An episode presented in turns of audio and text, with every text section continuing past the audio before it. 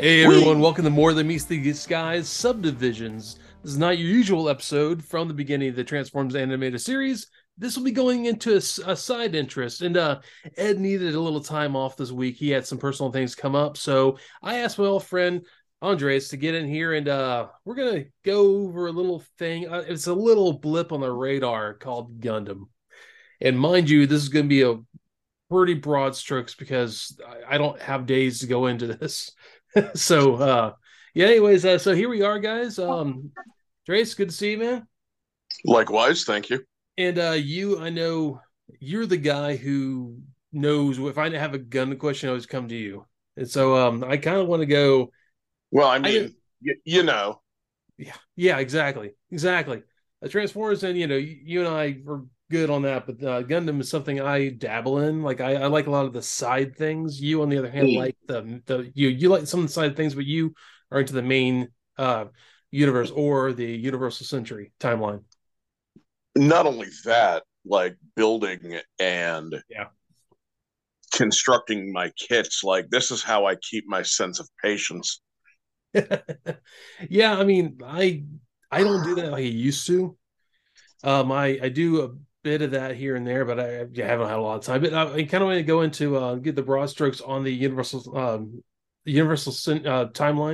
Century, of course, and also kind of dabble and go in the side things a little bit. And I also want to see, you know, kind of talk about how it blends over a little, has a little Venn diagram of some of Transformers things, which we all know about. So, let's start this at the beginning. Who's Amuro? Why should we care? Amuro Ray is the most advanced new type of his time, I suppose. Yeah. Like, it's not just about the robots. Like, we need to get into new types. Yeah. And explain what it... Because, you know, you take...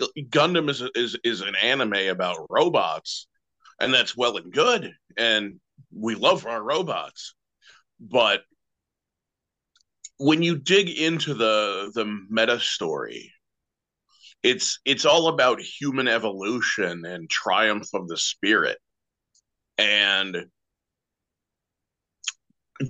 warring ideologies. Like, there's no strict antagonist or protagonist. Yeah. And there's good and bad people on both sides of the conflict. Yeah, really, if you get into it, I mean, Amuro, he starts off, he's just the son of the designer of the RX-78. Yep, he's the son of Tim Ray. He just happens upon it by accident, really. Yep. Well, what happens is the Principality of Zeon gets word that Project Victory, I believe, or Operation Victory, is going on in Amuro's colony, a colony that's supposed to be neutral, but this is where they're constructing the most advanced mobile suit of their time. Yeah. Whereas Zeon had created the mobile suit and was able to field a great number of them, the Federation was able to make one later. This picks up about the 7th month of the one-year war is where the series starts.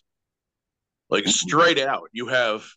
This drops you more than halfway into the conflict. Mm-hmm.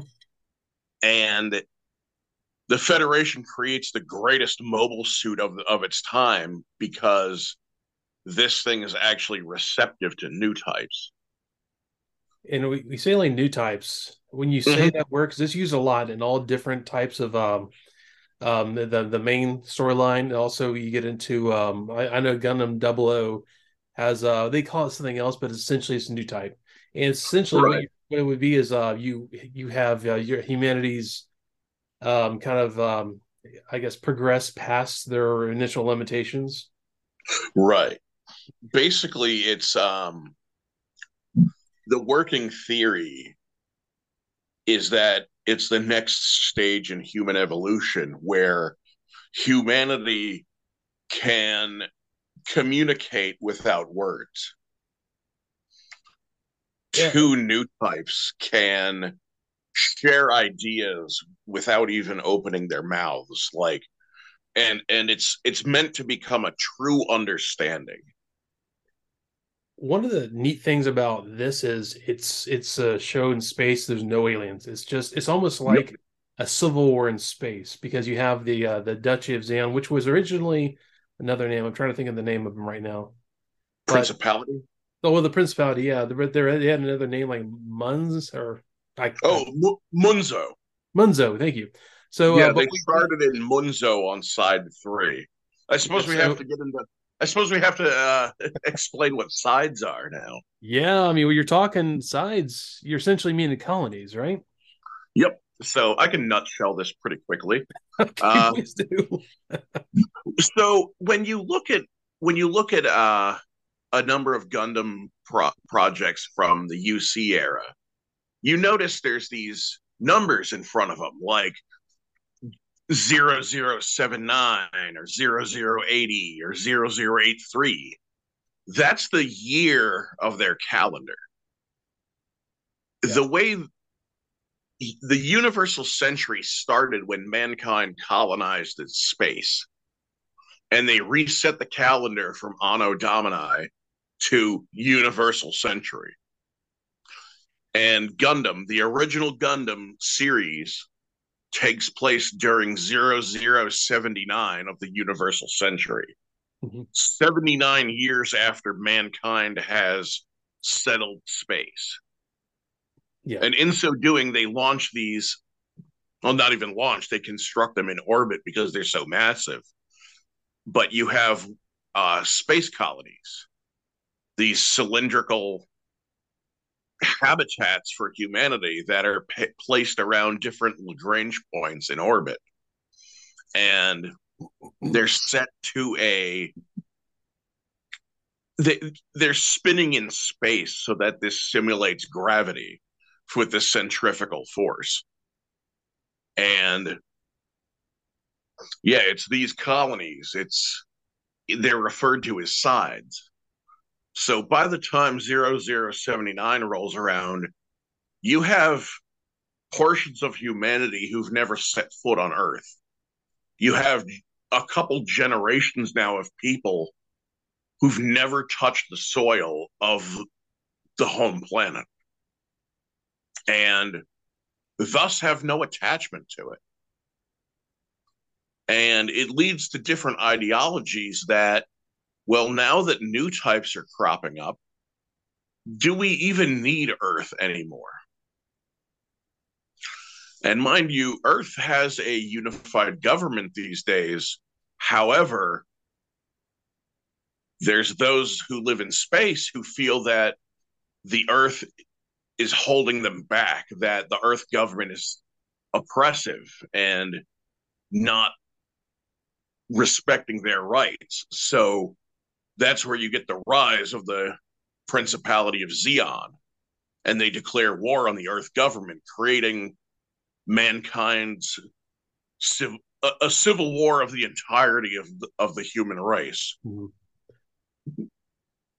And really, this because the necessity to fight in this way is where you have, I guess, not really guns, but you have mobile suits. I mean, Zeon, they developed the first ones, right? The Zakus, and yeah, but then the Zaku's actually about the fourth model. Okay, the fourth model.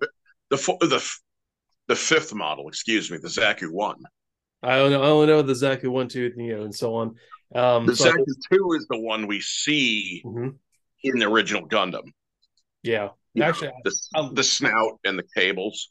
Yeah, I like the design of the Zaku 1. It also has this like sort of anteater look to its face. It's very like heavy snout, and it's very simplistic. But you also on the Federation side, you have the gun cannons, gun tanks. Yep. I think, what else do they have on that side? They're less advanced than the Zakus or the Zeon's suits. Well, it ends up coming down to It comes down to a war over quantity versus quality. Yeah. Because by the time they get the Gundam created, that is the mobile suit. Yeah. But until that came along, the Federation was going to lose the war. Yeah. Before that, they had... Well, it depends which continuity you read, but going from Origin, they had the gun cannon first. The RX-77. Okay. And in their first conflict on the moon, between you had a squad of 20 gun cannons going up against 4 Zaku 1s and a VAF, which is the prior model of the Zaku 1. I'm sorry, the Bugu. The Bugu is MS-04. Okay. The Zaku 1 is MS-05. Okay. It, like I said, it's very dense. But these five Zeon operatives absolutely decimate the squad of 20 gun cannons, like, to the man. It's not even close. Okay. So, yeah, I mean, that's why I don't know a lot of that backstory. I'm assuming there's right. Probably like some novelization, some maybe I guess flashbacks to those eras. Yeah, I mean, like we see, like you said, we're like what 70 years into the war during we get into the first episode of Gundam 0079, right? Yep. Yeah, that's rough. That's roughly around August or September of 0079. And that's kind of neat about this. They have a really good way of showing like the time skips in this, and it's kind of nice because they do skip a lot of time during the main story because you're following Amuro, right? The whole, I guess, through Double Zeta, right? Or through Zeta. Amuro and Char's conflict goes all the way out to 0093, where that's you right. have Char's counterattack. That's right. And but mind you, at the end of the one-year war in 0079, they have something of a mutual respect and an accord, and they're no longer rivals. Okay. Then later in... when did Zeta take place? 0086? I think so, because Stardust Memories 83. Right. I think so. Yeah.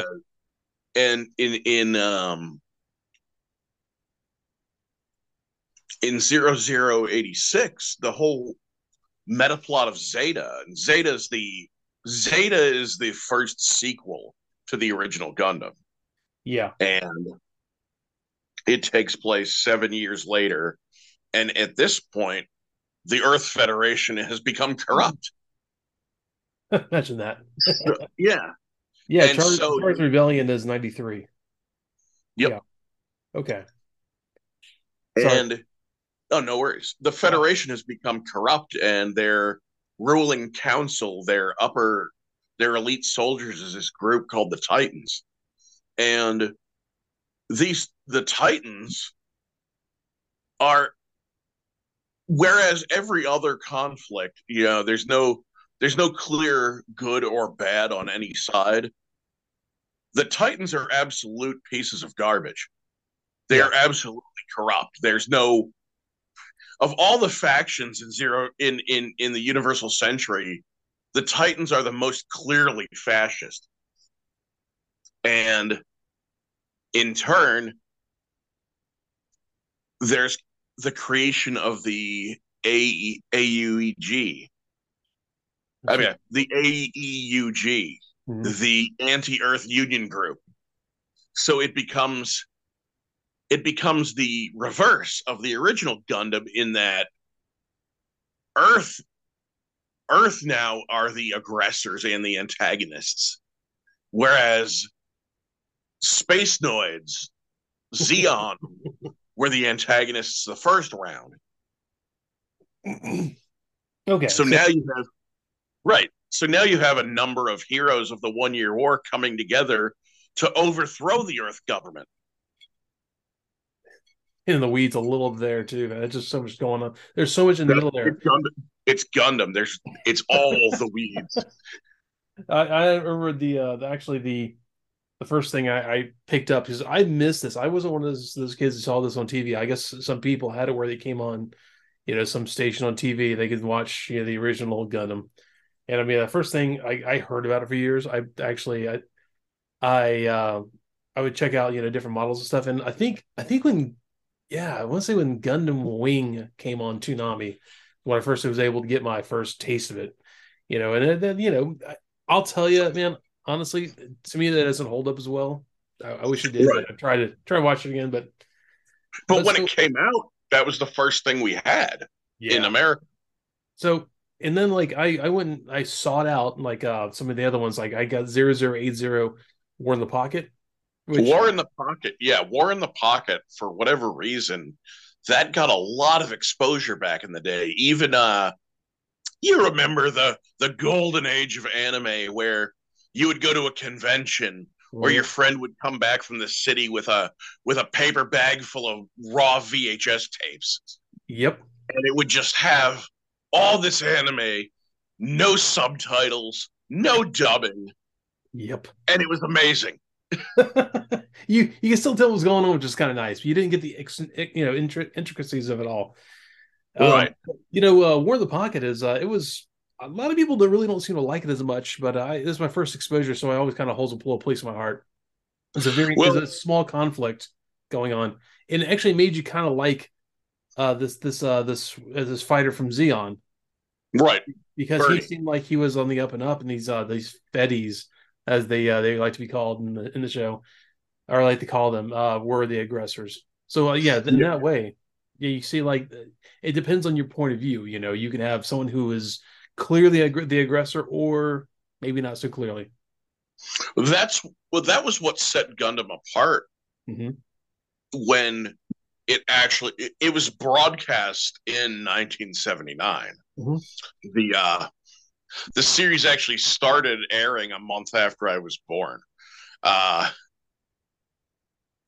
And this was the first anime they had that showed there was no true heroic and no true evil sides in a conflict.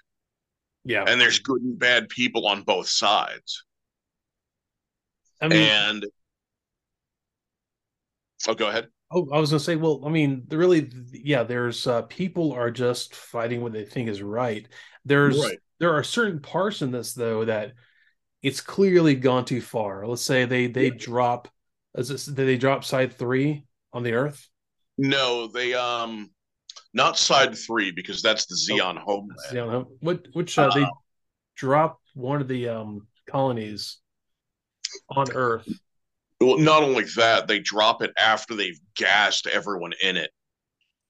Yeah, so that's one of those things that kind of separates what's, could be good people, and now they're going to these extremes. And after that is such a devastating event that both sides lose half of their population. Yeah. In a stroke, the population of humanity itself is sliced in half, and this is what leads to the first this leads them to a partial armistice. Mm-hmm. Where the Federation was going to surrender. However, right at that time, General Revel escapes from Zeon custody through some backdoor plotting by high-end Zeon officials who would benefit from the war continuing. Yeah. And while Revel was imprisoned, he saw that Zeon was stretched extremely thin. And there was no veterans. They didn't have a lot of high-experienced veterans left. They just had a lot of green boys that just got through boot camp.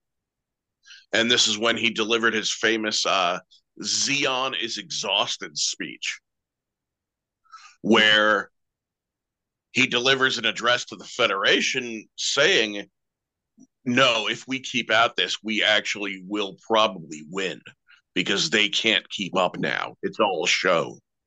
it's all a war of attrition at this point, because there's just, people aren't there. There's, you know, you could actually, nice thing on Gundam is it shows a lot of, I guess, parallels to, you know, real world conflicts.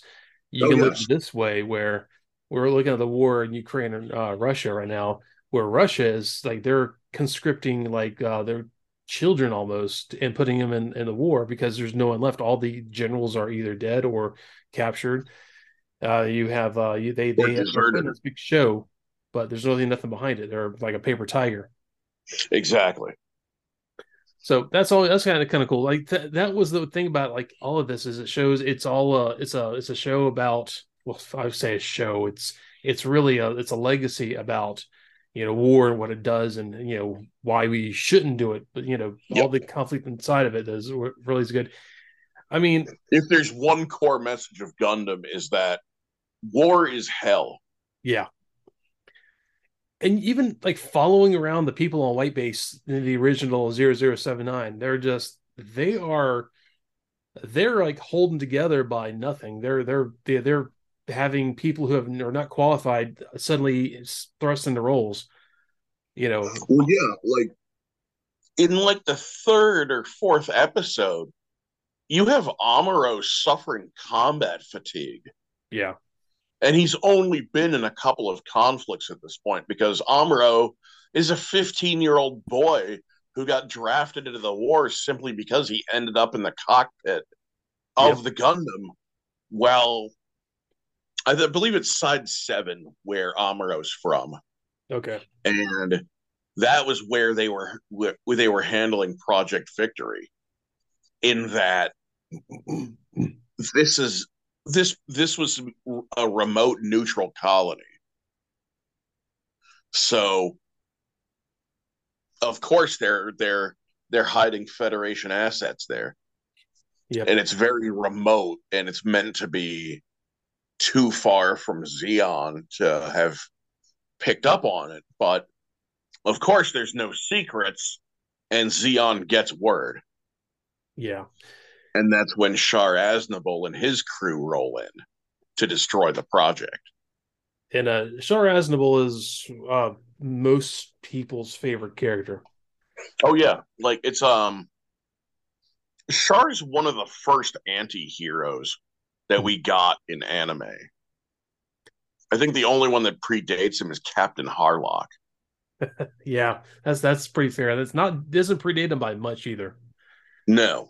And really, he's kind of the archetype for even all the other Gundam shows that came after. You know, every major Gundam show has a guy wearing a mask who's mysterious. You don't really know what's going on with him, but I mean, it's essentially they the big Gundam shows take this, and Gundam Wing had it. I never watched G Gundam, so I don't really know much about that one, but I didn't really get into it. But I mean, like 00 has it, even Iron-Blooded Orphans has it. There's another one, the Witch from Mercury. I haven't checked out it yet at all, but I'm sure that probably has someone with a mask in it. But it was one of those concepts where every one of those is. They ended up being sort of either if not an anti-hero, they ended up becoming like a big rival of the main character, which Char was. He was Amuro's main rival, and that's why the respect was there. Yep. Whereas Char had his own agenda before he ended up getting into this rivalry with Amuro, because. The way it works is Amuro is one of the best new types yet. So in the Gundam, what makes the Gundam so significant is that this can actually keep up with a new type, because a new type in combat is a powerful thing, in that, you know, they can predict the moves of their adversary. They can move faster than a normal human being. They're, you know, it's like a combat cycle. Yeah. And you have if you have people who don't know Gundam, what an equivalency. I mean, you look at oh gosh, I'm trying to think of the book series that has the kid who trains in space to become Ender's Game. Ender's Game, yes, thank you. Yeah, Ender. Yeah, I remember when that wasn't problematic. Yeah, exactly. Ender was essentially a new type. You know, he was so smart, and so intuitive, and so advanced. You have things like you have let's say you could even say the equivalency would be Luke Skywalker in Star Wars. He had the Force. He could sense things. He could feel, had intuitions. So all these he's one of the best bush pilots in the quadrant. So you have Amuro, but who else in that original series is a new type that we would know? Char. Well, yes, true. That's true. Char. But the reason Char and Amuro are so closely matched is, Amuro's a 15-year-old boy, but because he is such a powerful new type, that it puts him on the same level as Char Aznable, who he's a new type, but only a little bit. Yeah. And just enough to make him that much more disgusting in combat to enhance his already great skill. So the raw power of Amuro's abilities brings him on the same level as an accomplished career pilot. Yeah. And that's, and you also had Char during the show. I mean, really, he was the Red Baron. I mean, he had the Red Comet. You saw that red Zaku, you knew it was going to be bad for you. So they already... There's a number of parallels in Gundam to the World Wars. Yeah, absolutely. And Char is so good at what he does. He is so cocky that they refer to him as the Red Comet because he paints his machines red in that catch me if you can mentality. And he has the reputation of being 3 times faster than the next accomplished pilot. Yeah, actually, our mutual friend Ariel, he's a huge fan of Gundam as well. He his favorite. Oh, I didn't know. Yeah, huge. I talked to him a lot about stuff. He his favorite suit would be the I'm trying to think of the large suit that he uses. It's the Sazabi or the Sinanju. Yeah. You brought this up a number of years ago, actually. Yeah, you were confusing the Sinanju and the Sazabi. I think it's Sazabi, the one from Shard's Counterattack. Yeah. Okay. Yeah. So it was, once again, he had this huge painted advanced mobile suit that was his signature. So you have, of course, Amuro has what would be considered, I guess red, white, and blue, and yellow. That his suits are always have a certain, well, up to Unicorn, they always have a certain look to them. Well, and, Amuro, as it went on with Amuro, you tend to see the blue end up being replaced with like a much darker blue, almost black. And so you have all these parallels, and actually talking about the. Dropping the station on the planet. I mean, I really, in a way that was almost like, us, bombing Hiroshima and Nagasaki. Oh, yeah. It was It sent Earth into a dark age in that it practically, the size of the colony was so massive that it practically destroyed the continent of Australia. All the debris from this created essentially a nuclear winter. I mean, that was the whole thing where, the colonies, for people who don't know, the colonies are massive. You could have essentially, let's say you could have the state of, Texas on a colony, right? That's, and people who've driven across Texas, it never ends. 8 years right. Texas a day later. And that's, right. that's the size of these colonies. That's why people grow up, have entire lives on a colony. You know, you're going to be yeah. on a side. You will never leave it. Everything's there. Yeah. You know? When the war kicks off, there's just as much humanity in space as there is on Earth. Yeah. Like, that's what the population has become. Yeah. I mean, it's, you know, people, if you want to see, I guess, how we look at what we think, though, you know, I used to think when I was younger, like, we're all going to live in, you know, space stations when, you know, it's the year 2000. Obviously, it didn't happen. Right. I used to see these books. My brother used to have them when I was younger. They were made in, like, the 70s, really cool, you know, sci-fi designs, but everyone kind of said, we're going to have flying cars, we're going to live in space stations. Well, obviously not happening. But yeah. that was kind of where the idea with this is, where we assumed at some point we were going to colonize space. So we're going off that assumption, you know, we're moving out there. And the cool thing about this is, like I said earlier, this isn't aliens. This is just people. People right. being people in a new, you know, same conflicts, new area. Although they sure draw their distinctions. Oh yeah, yeah. The space noise and the fetis and the yep. Yeah, yeah. Really, those from space refer to themselves now as space noid. Yeah, and you know they're it's funny because we get into, like I said, you know so much more about the original storyline than I do. Right. I took to I could write essays on it. Yeah, exactly. Obviously, so that's why you're here. Then, whereas you don't really mess with the side stories, the side, you know, series and stuff. But not much. Yeah, but in a way, but they did a really good job of except the meta series. But we'll get to that later. Oh yeah, yeah. That's something I could not get into. You know what? So, for everyone listening, the meta series refers to a newer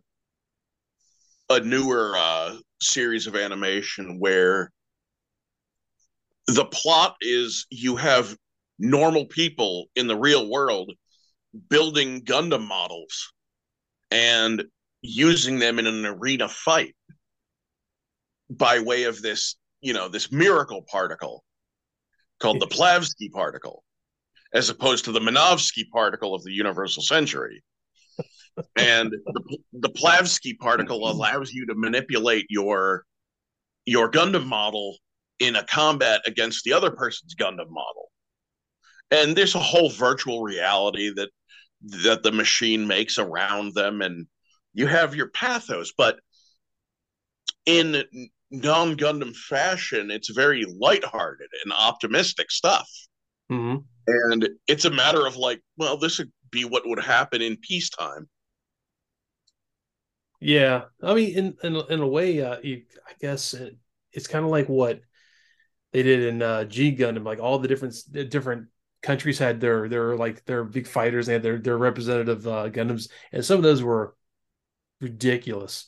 The point of G Gundam was, this was the 15th anniversary of the brand. Uh-huh. And the showrunners on that decided to make something as different as they could make from the prior stuff. Oh yeah. And yeah, they essentially came up with Street Fighter Gundam. Yeah, they did. That's a great way to put it. I think whatever country, they're not even referred to as mobile suits in this; they're referred to as mobile fighters. Yeah, yeah, that's true too. The cockpit isn't even a cockpit; it's the cockpit's like a dojo. Yeah, where you have the pilot wearing a suit called like a mobile trace system. Mm-hmm. And you essentially, it's like having a Wii remote all over your own body, yeah. But they're in their cockpit doing their fighting moves, and the Gundam will respond accordingly. Yeah, and the conflict on here is that the space colonies are all indicative of countries on Earth And that's where the government is. That's where all the ruling council is. That's where all the rich people live. And Earth is the slum. Yep. And every 4 years, they have the Gundam fight to determine which country runs the show for the next 4 years. It's so kind of like the Olympics. Like a full combat election. Yeah, exactly. You get to be president for 4 years, country. Like, there were some ridiculous ones, too. They were like, I remember there was one that was a fish, basically. Fish with like a... That's the one, I believe, from Sweden, the Mermaid Gundam. Oh, the Mermaid Gundam. That's no, that's not Sweden. That's Finland. Finland? Didn't they have like the windmill Gundam? I don't know. They had one that looked like a windmill. It was. God, I gotta look this up. It's been a while since I've watched it. If you guys are listening, watching, look this stuff up. Look for a G Gundam, or they call it God Gundam sometimes, but G Gundam mobile suits. They are the weirdest. Man, it's like acid trip stuff.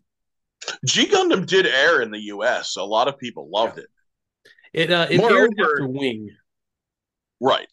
Yeah, which is funny because G Gundam came first.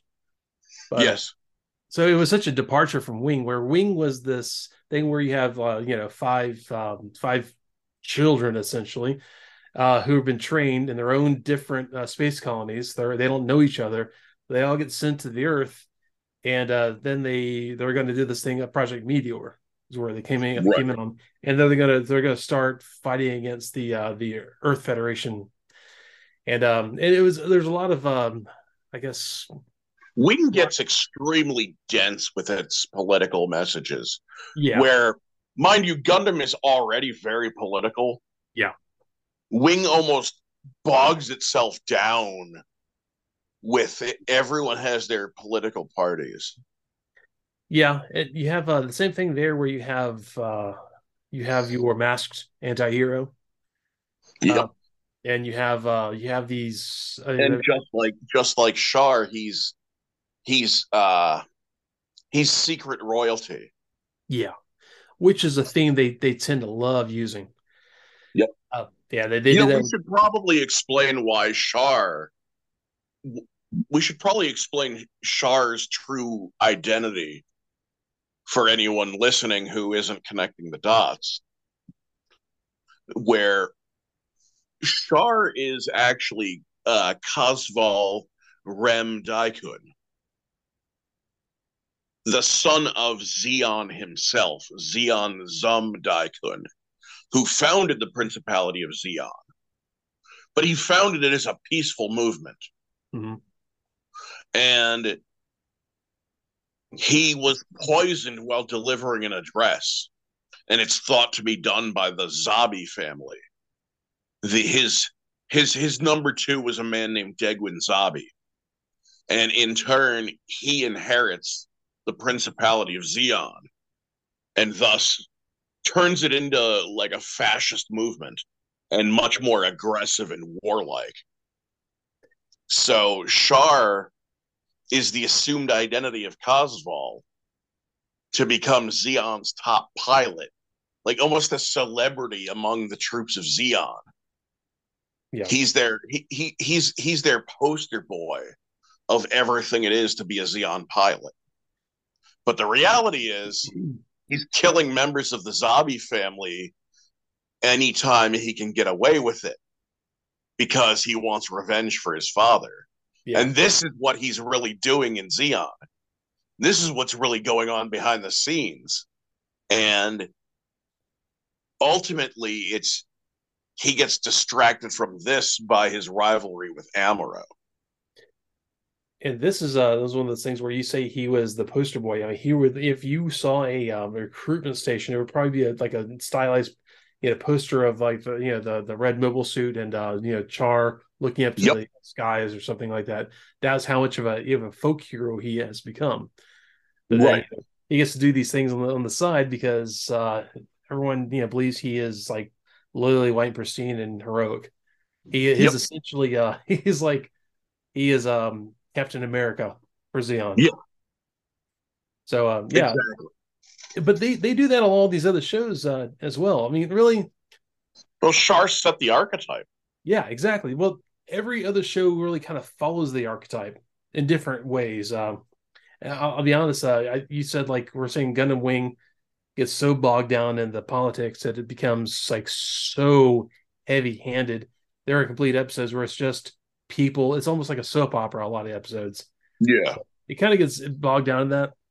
Where, you know, I'm a big fan of 00. Something about Gundam Wing that my friend Cedric actually brought up to me recently. When you really get into Gundam Wing, you realize everyone's named after numbers. Yeah, yes, actually. And now you can't unsee it. Yeah, well, I mean, obviously Duo. Yep. But Duo, Quattro. Yeah, Quattro. God. Trace. Yep.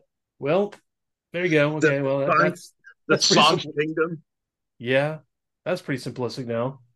There you go. Yeah, Jesus. Well, but you know what? The significance of Gundam Wing is that that's the first Gundam series that aired in America. Yeah. So when the Gundam Renaissance started in the late 90s, it's because Gundam Wing was airing on Toonami. Yeah. And we all remember our halcyon days of Toonami. Yes, that was good times when Toonami was the thing everyone watched. Yep. Let me think. So yeah, I was about to say though. Let me bring this up here. I have to refer to this. I liked Gundam 00, whereas I feel like Gundam Wing was very much in the politics of it. Gundam 00 was very almost, you could do a very easy equivalency to modern politics. I think Double O, you have much more familiarity with Double O than I do. And like all the characters were all the main pilots. There's only four of them, and they were, I mean, really one was connected to oh my gosh, I'm gonna screw this up. The separatist movement in Northern Ireland. The IRA. IRA, yeah, he's very IRA equivalent. You have another the main character in that who's Setsuna. They all have code names. They're not their real names. He was a child soldier in the Middle East. You have another one who was a super soldier program guy from what essentially has become. The countries in the world they're all separated into blocks essentially. Like you have the union, which is going to be like you have like three different economic blocks, right? Yeah, basically the United States has become I'm trying to think of the basically North American Union. You have that whole block has become like, I think South America, Central America, Canada, United States have become their own block. The European Union, and then you have I'll think of it later. Basically, it's become like Asia. One of us should have opened up the wiki before we did this, right? Yeah, there's so much to really look at. But you have essentially like all these different blocks, financial blocks. So like they've all come together, it becomes more powerful. And they've kind of left the Middle East alone because the Middle East did not want to get involved with what they called the solar panel or solar array. They created a solar network around the planet, and they have elevators that go up to the out. Yeah, I remember this. And I remember because I've watched the intros of every Gundam. Yeah. And I remember there's special significance about the space elevator and defending that thing. Well, it's at the solar wars. Basically, they created solar power for the planet. Everyone starts benefiting from the fact that we're more energy independent now, except for the Middle East, who didn't want to get involved in it because I guess they assumed as the Middle East was too far, removed. They were too they weren't advanced enough, and so they kind of got left behind. So you have these wars. They're very fixed on religion. They're like as a theme for the main character is he was basically like a fighter for God, for Allah, if you will. He was a zealot. Yeah, I mean, he was as a kid, he was a zealot. He killed his parents because he was told to by this leader, and they were basically he's a 8-year-old with an AK-47, And he saw this Gundam came down, Gundam O actually, their origin point of these Gundams. And Gundams are not a thing because no one knows what they are. They have mobile suits, but they're clunky and they have very stylized ways, depending on who makes them. So you have this thing, this Gundam come down in the middle of this conflict, and he looks up at it and he sees this big light. And that was one of the things that they were in a way trying to make a show where, you know, at the end of the day, you were trying this rich billionaire who funded the whole thing. He wanted to create the next step in humanity. He wanted to create new types so we would be ready for the conversations that were to come. If we met a new species in space, we would create. He wanted to create new types. He wanted to make it so we could all communicate to each other. That was in the second season. You get a thing with it's called the Gundam Riser. Setsuno, who's essentially the new type. He's excelled past the synthetic new types, and he has the ability to use his suit plus the other attachment to it to make everyone hear each other on the battlefield, like kids to soldiers to everyone freaks out because they can hear. It's like complete, I guess completely like a psychic broadcast. Yeah, essentially psychic broadcast, and there's no barriers up. You know, you're forced to talk. And in a way, the billionaire who is the one who funded the Gundams, he wanted to end war. That was their whole thing. It was us. Their name was Celestial Being, you know, God or angels or whatever. That was the name of the Gundams whole thing, and their whole purpose was to end war. You know, it seems kind of stupid because you're making weapons of war, but they were there to advance humanity past the point of wanting to kill each other. And in a way, the pilots, through dying or through a lot of problems, they unite the world against them. So you have a united Earth, and they are the anti-heroes who make it all happen. So it was kind of taking the idea of new types and, you know, furthering it. But it gets into like more, I guess, current world politics, taking a step into past all that stuff. And yeah. Like you did with the ears, I leave a lot of details on the floor. There's a masked hero. I hated this one though, Mr. Bushido.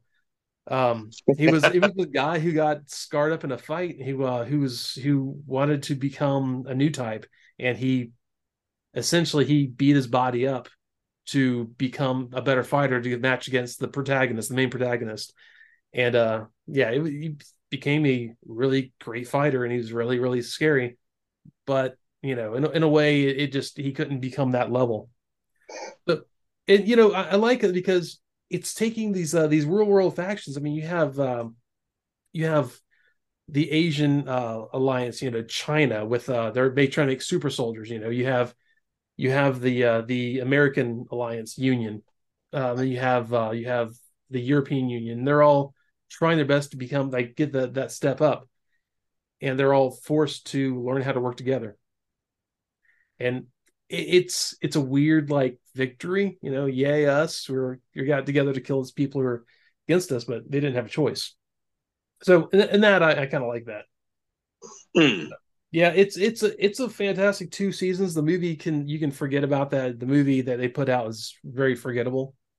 Is that the one that actually has extraterrestrials? Yes. Yeah, they're supposed to. That was the whole we're going to get ready for the conversations that are to come. That was the whole thing with that. Okay. So in a way, the movie you could have done without it. You don't need. It's like you don't need to see the MacGuffin of the whole series to make it a good series. But even you have a show like Iron-Blooded Orphans, which I rewatched again recently. That's a really different show, also in the fact that it's brutal. They are. I don't know how much of that you watched. I've watched chunks of it. You have essentially a mercenary unit. You have a mercenary unit that's a lot of its soldiers are teenagers.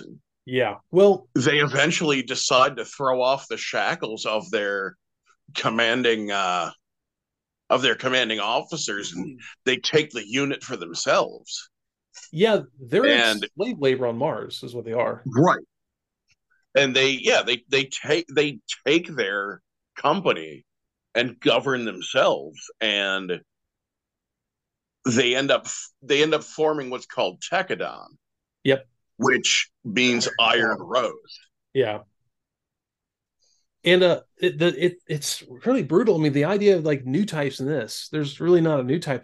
They are, as children, they are like installed on them as this this pretty barbaric system of like nanobots in their spines. Mm. And it's called the Alea Vignana. That's right. I was going to let you pronounce it. I watched it kind of recently, so I knew that one. And it's brutal. Like a lot of kids died, or they became paralyzed through this. Right. Like, a certain number of them it took to, and some of them had several surgeries to make it better. Like the main character of this, he becomes the main character has three of them. Yeah, he went through the process three times, and that's unheard of. Whereas a number of people won't survive the first one. Yeah. Having a second one is unheard of. Yeah. But then this guy comes along. Three. And his Mikazuki August is his name. He's looks like a 15-year-old kid. And he is. Yeah. And he's a short guy. He doesn't look very impressive. There's like in the second season there's new recruits who go like, but who's that guy? Why is he sleeping all the time? Like, that's Mikazuki, leave him alone, he's fine. Like, well, why? It's like, you'll see when we get in a fight. The longer he uses his Gundam and the farther he goes in combat, it's physically destroying him. The more there's limiters set in the system where if he like takes off all limitations, he becomes essentially linked to it completely, and it destroys his body. It's just too intense. There's too much input. That's the Alea Vignana that helps the input, but just too much. There comes a point where he's handicapped if he's not in the Gundam anymore. Yeah, he's got to be attached. Like, his arm and his legs don't work anymore unless he's wired into the Gundam. By the end of the series, yeah, there's at the end of, I want to say, the first season, there was like this intense fight, and by the end of it, he's like, I can't move my arm anymore, and they're all upset. He's like, no, it's fine, I'm good. But he has he's also starting to lose his what little sense of self he already had. Yeah. Him. There's kind of a flashback a lot with him and the other main character Orga, who's essentially he's the head of Tekkadan. He's the boss. Well, yeah. But, during the intro of the series, yeah. During the regular intro, you have the two of them fist bumping. Yeah, like. So they're best friends. Their relationship is a main stage part of this show, and it's almost to a fault too, because Orga he wants to keep going, and Mikazuki will look back and like, what do you want to do now? It's like, oh, we want to go further. He's like, just tell me what to do, I'll do it. To the point where he will cripple himself just to help see that finished, where they end up at the end. They keep saying that where we belong. Because they don't have a place where they belong. They call themselves during the show space debris, or human debris. I'm sorry. They're nothing. They're slaves. They don't have identities. They don't matter to anyone. Like everyone on Earth or in colonies, they're living the high life. They don't want for anything. Well, you have human debris, like a slave labor, who are mining Mars. Oh yeah, like who are mining asteroids, and if they die, they just replace them with another one. That's essentially what they are. They get tired of it. The funny thing is, it's all about the violence. You know, the human rights get violated by those more fortunate. Yeah, 100%. And the beginning of this, they are using Barbatos, the main Gundam of the series, to power the entire station. They're using this thing from also another broad stroke. The Calamity. Was that? The Calamity? Yeah, I was going to say, all the Gundams from, like, they are from, like, what, 100 years before, during a thing called the Calamity War. And where, you know, humanity almost got wiped out because of the Gundams, who are all named after demons, by the way. And you have these Gundam armors, which are all the armors, like there's Gundam Baal, you know, Ball. There's Barbatos. They're all named after a demon of some sort. I actually have I have a few of the Gusion in my backlog to build. Yeah, the Gusion is really cool. That's one of the ones they kind of discover out there in space. Like, oh, what's this thing? They're all of them are really neat. They're different design from classic Gundam, and even Barbatos, which is almost they become like Lupine Rex by the end. It's like a very like wolf, like his claws, and he has a tail, and he also doesn't he start stealing parts from enemies they defeat? A little bit incorporating them. No, he more like uses weapons, so he'll pick up a weapon and stuff like that, but not really. How he gets upgrades is they align with a honestly, it's kind of like gangsters in space. You have factions of gangsters, and they work together with one that it's the Turbans. The Turbans are all female crew except for the leader, who becomes like Orga's blood brother, a brother through like a bond of honor, and they work together, and they become very tight. They become like a family, and the Turbans will constantly help them repair their stuff because they don't have any money. They're trying to they're trying to get the there's always seems to be in at least the later shows, a woman they're trying to protect, like a dignitary, a diplomat, or something like that. And this one, she's a Kudelia Ina Bernstein, I think is her name. And she's a very Germanic-looking blonde. You could use other words, blonde, you know, beautiful girl. Jawohl. Yeah, exactly. They try to take her back to Earth to help with what's going on and like Mars and all the other things. They were trying to build their independence. They get involved in a very deep political struggle that's not even theirs, but they said, we're going to take it to Earth. This is our job. And once they get to Earth, it's a brutal fight. And it's a really cool fight because they have a point on Earth. They're there, and it is a long, like it's a siege. The two sides are fighting each other. They're constantly repairing, rearming. It's not a quick, you know, episodic battle. It goes on for a long time. So it's kind of nice. It shows that how long things like that actually take. And you know, by the end of it, they become recognized. And so there's this whole other political thing going on that draws them in and kind of smears their name. And so they run back to Mars. And it's really kind of sad. It's one of those shows that didn't really have a happy ending. It did, but it didn't. Yeah, they become the heroes and then become the villains again. Was that bittersweet? Oh yeah, it's a very bittersweet. And I mean, really, you get upset when these characters die or are hurt. You really do. There's no other way around it. You become connected. It's not one of the shows that has so many characters that you forget who you should like and you should like. It has a main cast. Even though it's this huge force of like children fighters, you learn their names because there's so much happens with them. But it's a good show. I mean, honestly, a lot of people didn't like the Gundams looked a little different. Like the Barbatos is very like lupine look. He's a very skinny waist and, you know, very I don't know. He doesn't look like a classic samurai looking Gundam.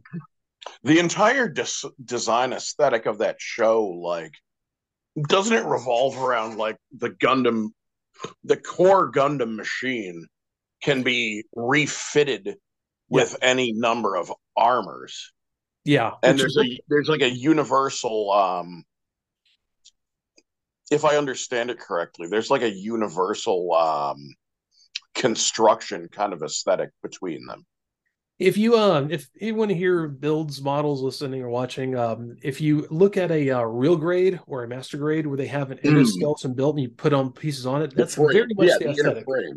Yeah, an inner frame. Then you can attach, like, there's the inner frame. There's like the helmet piece on there, the headpiece, and then you can kind of upgrade and attach things. They're constantly upgrading their suits the entire show. There's this right. Gusion is this great thing. Gusion Rebake. He basically has giant pliers. Around someone and squeeze it. That's the Gusion Rebake full city. Yeah. And that's like, it's not like four arms. Third iteration. And it's huge, like, set of pliers he has on his back. He pulls it around. He puts around a suit. He starts squeezing. Yep. And the character who's piloting the Gusion, that's Akihiro. He's a big dude. He's always working out. After they seize it. Yes, after they get it from. There's essentially some pirates that also have children soldiers.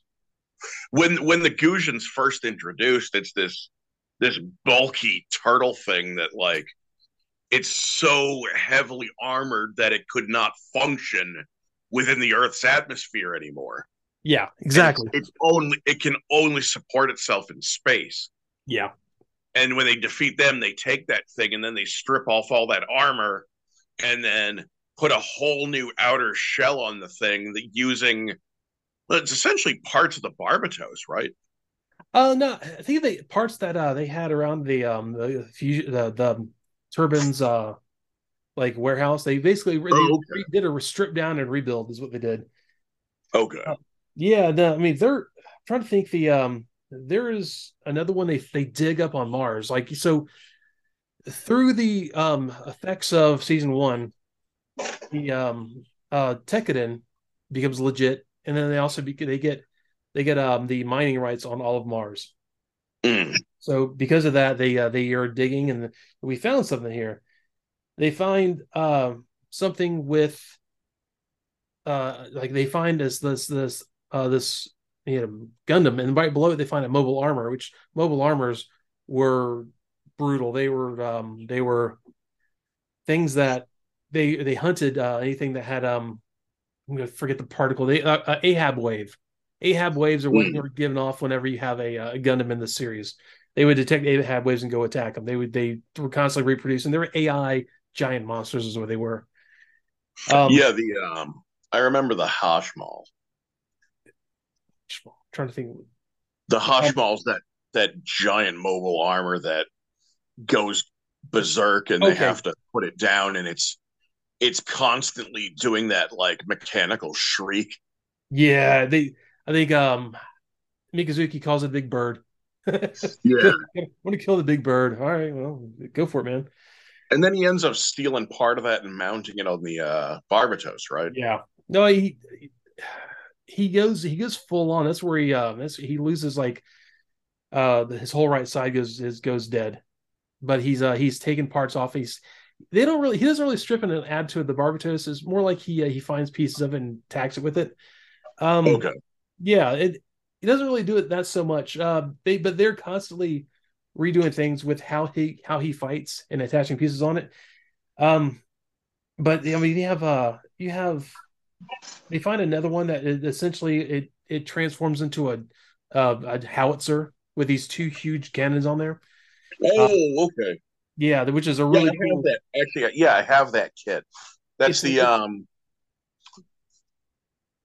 I haven't watched it through, but you have the one character who keeps seizing new, and his suits keep getting destroyed, and he keeps taking the next one and doing it up in his color scheme. Yeah, it's like a pink and purple color scheme. It's terrible. Yeah, I'm trying to find his name. He's a fun character. And I gotta say this also, and not to be woke or anything like that. The character that is and this other, like, his assistant kind of helps him learn how the suit works. He finds out his like little buddy there has a huge crush on him, and he doesn't like get weird with him or anything. He's like, hey man, look, we'll have a beer together, we'll hang out, watch movies or something together. He doesn't share the attraction, but he kind of like, he's like, hey, we're together. But he doesn't ostracize him for it. Yeah, he doesn't at all ostracize him. He's like, hey, look, I don't feel the same way, but we can be still close. Right. I really like that, because you get a sense they're out there by themselves. They've grown up together. That's all they've ever known. Yeah. So that was really cool. I like that a lot. Yeah, like he ain't got time for bigotry. Yeah, exactly. That's their fact. Life is too desperate to get hung up on this. Yeah, and once again, in this show, like all the others, you have masked characters. There's two of them actually in this one. One of them is he's like the son of the one of the ruling families' adopted son, McGillis Farid.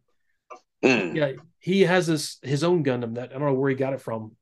I never explained it. He just has like two swords, and he's extremely accomplished pilot. He's he comes in there. He has with the other suit with his mask and stuff, and he goes and he helps the Tekkadan against who they're fighting against. He shouldn't be doing that because he's on the opposing side, but he sees them as a way to meet his ends. Then later on, you have another one. God, I can't get over his name. His name is Guy Leo, like Guy Leo, who gets betrayed by McGillis because they grew up as brothers, and he dons a mask and fights in a Gundam, and he essentially goes. He's in this fight to go after McGillis and find and right the wrongs that he feels McGillis did towards him. So it's one of those shows where everyone has a legitimate reason for fighting, but no one's as legitimate as children, soldiers who are like child labor. So you want them to succeed, but it doesn't make them like unkillable. Main characters die. I mean, and you feel like terrible for it. And so it was one of the shows. If you want to get into a character and then cry bitter tears when they die, get you over that. So yeah, I highly recommend that. It was a weird aesthetic in the show, but it plays out nicely. So if you want to watch a good show, I try that one again. All right, I hear good things. Yeah. Gundam 00, Iron-Blooded Orphans are my two favorite alternate timeline stuff. But there's other ones like Witch from Mars. I haven't been able to get into that at all. Witch from Mercury. I'm sorry, you're right. I was talking about Mars so much. The Witch from Mercury, and I watched a little bit of that. Like they had like a preview movie. Yeah, the promo episode. Yeah, beautiful animation. Beautiful. And I think it's finished the first season. And the second season is airing now, actually. Okay, yeah. I don't know much about it. I couldn't get into it. I watched the episode or two that I tried to watch. It didn't really catch me, but it's fortunate. It's fortunate that Bandai Sunrise realizes they have a global audience. So after an episode airs in Japan, within a day they have it up on YouTube with a subtitle track. That's good. Yeah, and this has been their policy really for the last 10 years. Yeah, that actually happened pretty well with Iron-Blooded Orphans. It went up on Hulu pretty quickly with subtitles. That was how I actually got back into the hobby about 12 years ago. About 10 years ago when Build Fighters was airing. Mm-hmm. And I'm watching stuff on YouTube, and this gets into my feed, and I watch an episode, and I'm like, huh, this is hokey, but kind of a guilty pleasure. I'm going to watch more of this. Yeah. And the great thing about Build Fighters, though, is you have cameos of characters from other Gundam series just hanging out. Nice. One of the main characters is actually Ramba Ral, but this is Ramba Ral having not served in the Zeon military and having to make life-altering, emotionally crippling decisions. So now he's just, he's the older guy in his 30s who hangs around the model store and gives advice to younger builders. Yeah. Like that's funny. Ramba Rao's like a mentor figure in this.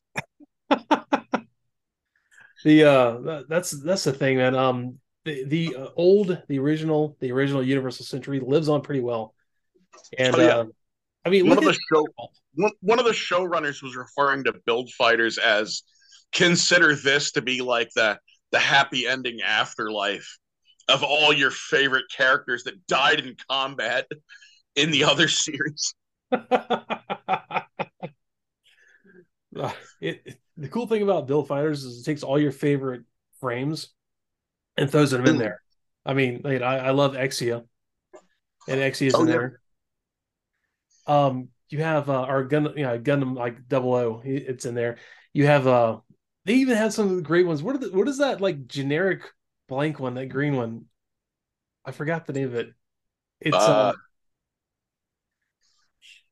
got it at one point because it just looked so weird. It was it looked very much like a I don't know, like an old Zeon style, but it was it's a blank, like roundish head.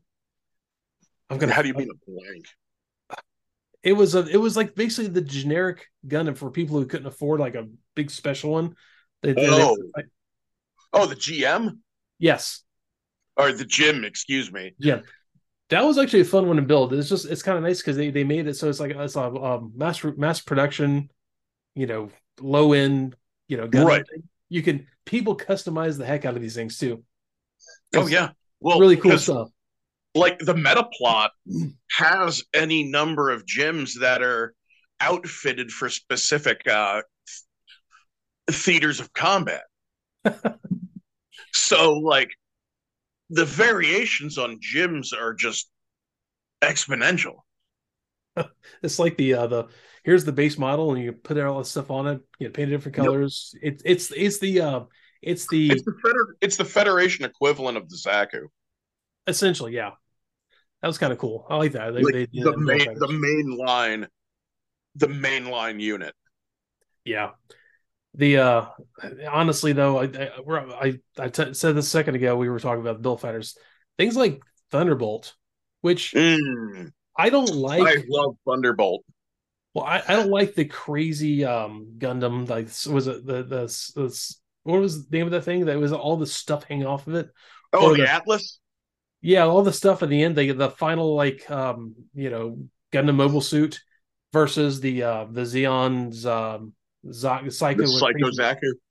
Oh, yeah, that was before the Atlas. The Atlas doesn't show up till they're on Earth.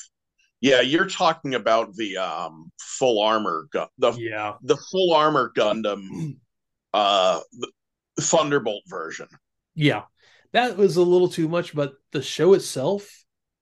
Yeah, showing the hell that war is hell once again. Yeah, I mean this Zeon contingent lives out there. The Living Dead division. Yeah, the Living Dead division. They are missing limbs. The entire unit. Like these are people who were crippled in combat. Yep. And the fact that they have missing limbs. Well, Zeon's trying out this prototype psychommu system, and they're attaching it to the nerve endings of these broken soldiers. Yep. It's like barbaric stuff, and it goes into like elective amputations and shit. Which, yeah, the main character on the side of Zeon does by the end. Daryl. Yeah, he. It was pretty. Oh, it gets brutal. Intense. Yeah. So you know what's funny about the animation for that? Mm-hmm. The animation that they've made for Thunderbolt so far, that's maybe a quarter of the manga so far. The manga's still going. Oh wow! Yeah, like there's 20 volumes already in North America. That's kind of cool. I didn't realize that. I honestly, when it debuted, I kind of heard, and I obviously heard wrong, that it was just sort of like a someone's I don't know, kind of almost like they're kind of fan fiction that became canon, but apparently it's a legitimate property. Yes, so I didn't realize I'd know that either. It may or may not take place in the main UC timeline. There's been a division among fans that feel that Thunderbolt and Origin don't take place in the same timeline as the other works, which Sure, but it's, you know, the differences are only subtle. Like, the main difference between Origin and Original is that the loadout on the white base, instead of a gun cannon and a gun tank for support, you've got two gun cannons. It's really minor stuff. Like, the parallel here is, like, you know, you go back to Transformers and you have the aligned continuity, and you have all this disparate stuff that is supposed to be on the same timeline that just does not fit together. Yeah. Whereas this, with Gundam, it's the opposite of this. Like, you have these works that are side stories or you know, the prelude of Origin that, yeah, they don't strictly fit, but it's not a hard leap. Yeah. Like, you could still see mostly where one flows into the other, barring a handful of exceptions. Yeah, with Thunderbolt, actually, it's supposed to take place at a certain point in the war. Yep. It's just almost like a side story. This happened in this one sector, sector of space. Doesn't affect everything else. It was the nice thing about having these big gaps and these jumps in time is you have the chance to go back and tell these stories in the middle. You know, you have a lot of breathing. And the series is called Thunderbolt because it deals with the sector that they're in. The Thunderbolt sector is a shoal zone made from a destroyed colony. Yeah. Like, so they're essentially fighting in a graveyard in space, and there's all this ambient electricity from the colony that's constantly arcing around as the debris drifts around, but it'll never be able to ground itself. Yeah, there's nothing to ground. So it's this extra hazard of the combat. That's why all the units you see from that series tend to have that, like, wrapping over their joints. Yes. It looks like rubber or cloth over the joints because, well, that's vulnerable to all this discharge. And, you know, you see points in the anime where, like, it's a real desperate damn thing where the Psycho Zaku is completely out of power and he's about to get killed. And that 1 in a million chance, one of those Thunderbolts hits that chunk of the colony that they're on and repowers the damn thing, and he's able to snatch victory from the jaws of defeat. Yeah, and I'll be honest. You know, usually you have Federation or Zeon pilots that you kind of like, and you're gonna root for them in different ways. The Federation hero. For the full armor. Oh, Io. He's a scumbag. He's a complete narcissist and a piece of shit.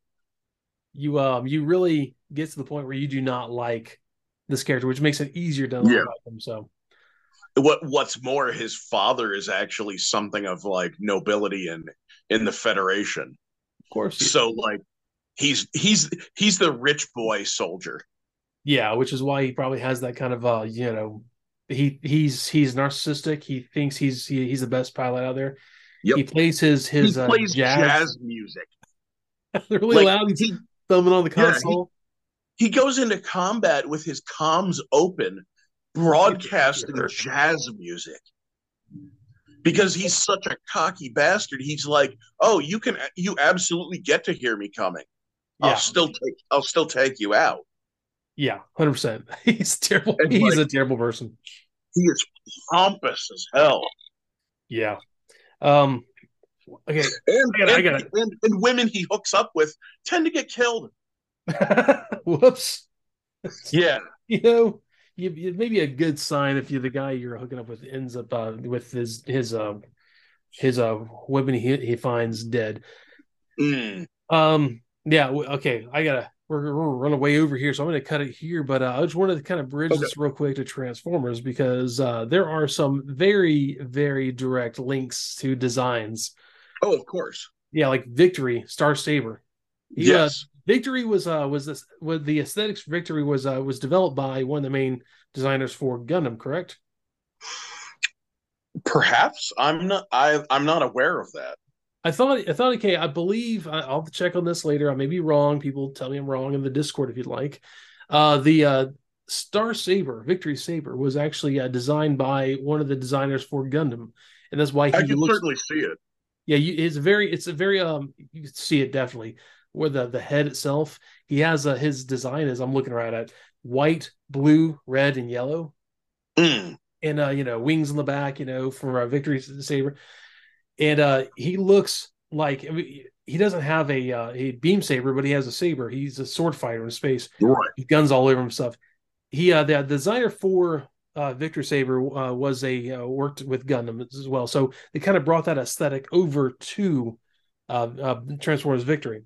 And I mean, really, Optimus Prime has the same look because they all kind of went off samurai, the samurai armor look. You look at a Gundam head, face. You look at Optimus Prime; he's got the mask. He has that I guess antenna or whatever you want to call it, ears. The whole look. Yeah. He looks like a samurai in armor. That was very purposeful. A Gundam's the same way. Yep. And they, well, not only that, like Gundam is foundational to all mecha series. Yes. This is the first real robot series. And where Transformers could be more like Super Robot. Mm-hmm. They're all sentient robots, so that's a whole nother thing unto itself. These super robot life forms? Yeah. But Gundam went on to inspire Macross, which became Robotech, so, Ed would love it. Oh, yeah, I mean, he knows Gundam, and so, I don't know how well he knows it, but I mean, really, it's they all are, I think, derived from Gundam. Gundam's the source material. So it's foundational, and it's the inspiration of Gundam is everywhere. Yeah. And yes, the model kits are considered like a cultural export. Yes. And it's the Star Trek of Japan. Oh, 100%. Now, its original run was cut short because of popularity and bad ratings. Because it was too cerebral and too real for the audience. But then it hits a renaissance. What? Well, less reality, more fantasy. Right. Yeah. So we really have all. Yes, and there are other shows and people for the angry listen to this. Yes, I realize Mazinger, and there are a lot of other robot shows, but not dealing with this kind of conflict in a human way. Yeah. Those are super robot. Yeah. These are people. Whereas real robot, these are machines. Yeah. And they get destroyed. And they're not, your Mazingers and your,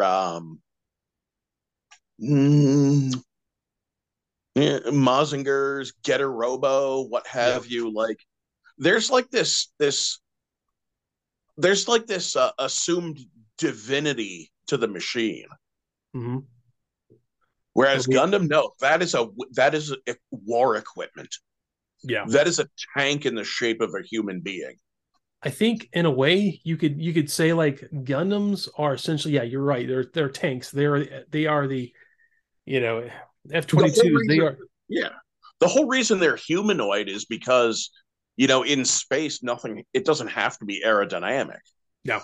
It's a matter of Zeon's arms race developed in that direction because, well, what's more maneuverable than a human being? Yeah. So it's essentially a tank as agile as a human being. Yeah. And it can carry as much firepower as the battleships that they've all used. Yep. Well, and that's why it becomes such a disgusting tipping on the battlefield. That's one thing I do really like about the original 0079. Amuro runs out of ammo a lot. Yep. There's not constantly lasers, and he runs out of head cannon, head machine gun weapon ammo constantly. Yeah, the head Vulcan ammunition. Yeah. The E-caps that they use to power the beam technology. Yep. They constantly run out of it. It's not just a constant source. Right. So that's a really nice, side to that. Yeah. Like they will cripple the other side in a conflict by cutting off supply lines. Yeah, sieging them. Yes. Yep. Which is that's why it works so well with actual warfare. If people, they don't understand what it's like, it is like you said before, war is hell, and these the show is about the people. The Gundams are just the flash. It's like when we went into World War I and the Maxim gun changed the game, and it was a very sobering experience because up to that point, every young boy wanted to grow up and be a war hero. Yeah, actually, now they get thrown into the jaws of mechanized death. Yeah, exactly. Well, it's kind of a nice thing to look at that. Speaking of World War I, you had some places that were still fighting with armor and horses. Yep, and we're coming out there with. Very early tanks and, armored vehicles. And, of course, these people didn't know what to do. So, you get into Gundam, you're the same thing. You're fighting with, people are fighting with cars with machine guns. And there's a Zaku over here where there's, they run across, and there's the Gundam, and they all flee because what are you going to do against the giant tank person? Right. Yeah. So that's very cool. And honestly, it's the show. If anyone, wants to get an idea, I would say it's about people, and it's not, the machines are just tertiary. It's right. About people. So I'm going to kind of cut up here. Is there anything else you want to finish off with here? Anything like, special about Gundam you want to throw in there at the end here? Well, if anyone's interested, myself and a few friends actually run our own Gundam build crew. So on Facebook, if you look up the Zeon Remnants, New England, and I don't care if you're from New England or not. If you want to join, come on in. I'm in there. Yes, yeah. We need more active members too. There's not a lot of discussion right now. All right, man. I'm gonna cut it here. Thanks for being here. I'm gonna throw. I'll get the link to that in the show notes. Right. Just want to throw everyone check out the Discord. Come by, say hi, email us edhatestransformers@gmail.com or morethanmeetstheseguys@gmail.com. Come leave comments on the YouTube. Tell me, you think my Transformer collection is too small or it's too big, or waste my life. Yeah. Or if you want to talk Gundam on the Discord, I'm Zabgoth. So yeah. Just come find us. We'll be there all the time. It's on my phone. It beeps at me and all the time stuff. So, I'm going to go call it here. Ed, I hope you're doing okay, man. And, take the time you need. He's, has some personal things going on. So, we wish him the best. And, want to give him a break. We want to shout out the Sunbow Archive again. Definitely. It's going to be in the show notes. Sunbow Archive is going to be in the show notes. It's an archive that he has so much information about all the shows you grew up with, all of the from Jim and the Holograms, the G.I. Joe, the Transformers, to Inhumanoids, to robotics, to everything that was Sunbow scripts. You have some. I'm blanking on the terminology. Where they draw out rough sketches of the scenes, storyboards. All that stuff is there. You can look at original scripts, things they cut out of scripts, things they've changed. A lot of those controversies we still scream about 40 years later after Transformers. There's actually clues in the scripts where it came from. So all that stuff. So everyone have a great week. Moreover, he needs the support. He definitely needs the support, and he's having a hard time. He has a huge archive for us to use. Good stuff. More and more as the years go on, I notice there's less people with a passion for archiving, so we don't want to lose this. No, exactly. It's important. I hope he gets what he needs. So everyone have a great week, and thanks so much for joining us. Take it easy. See ya.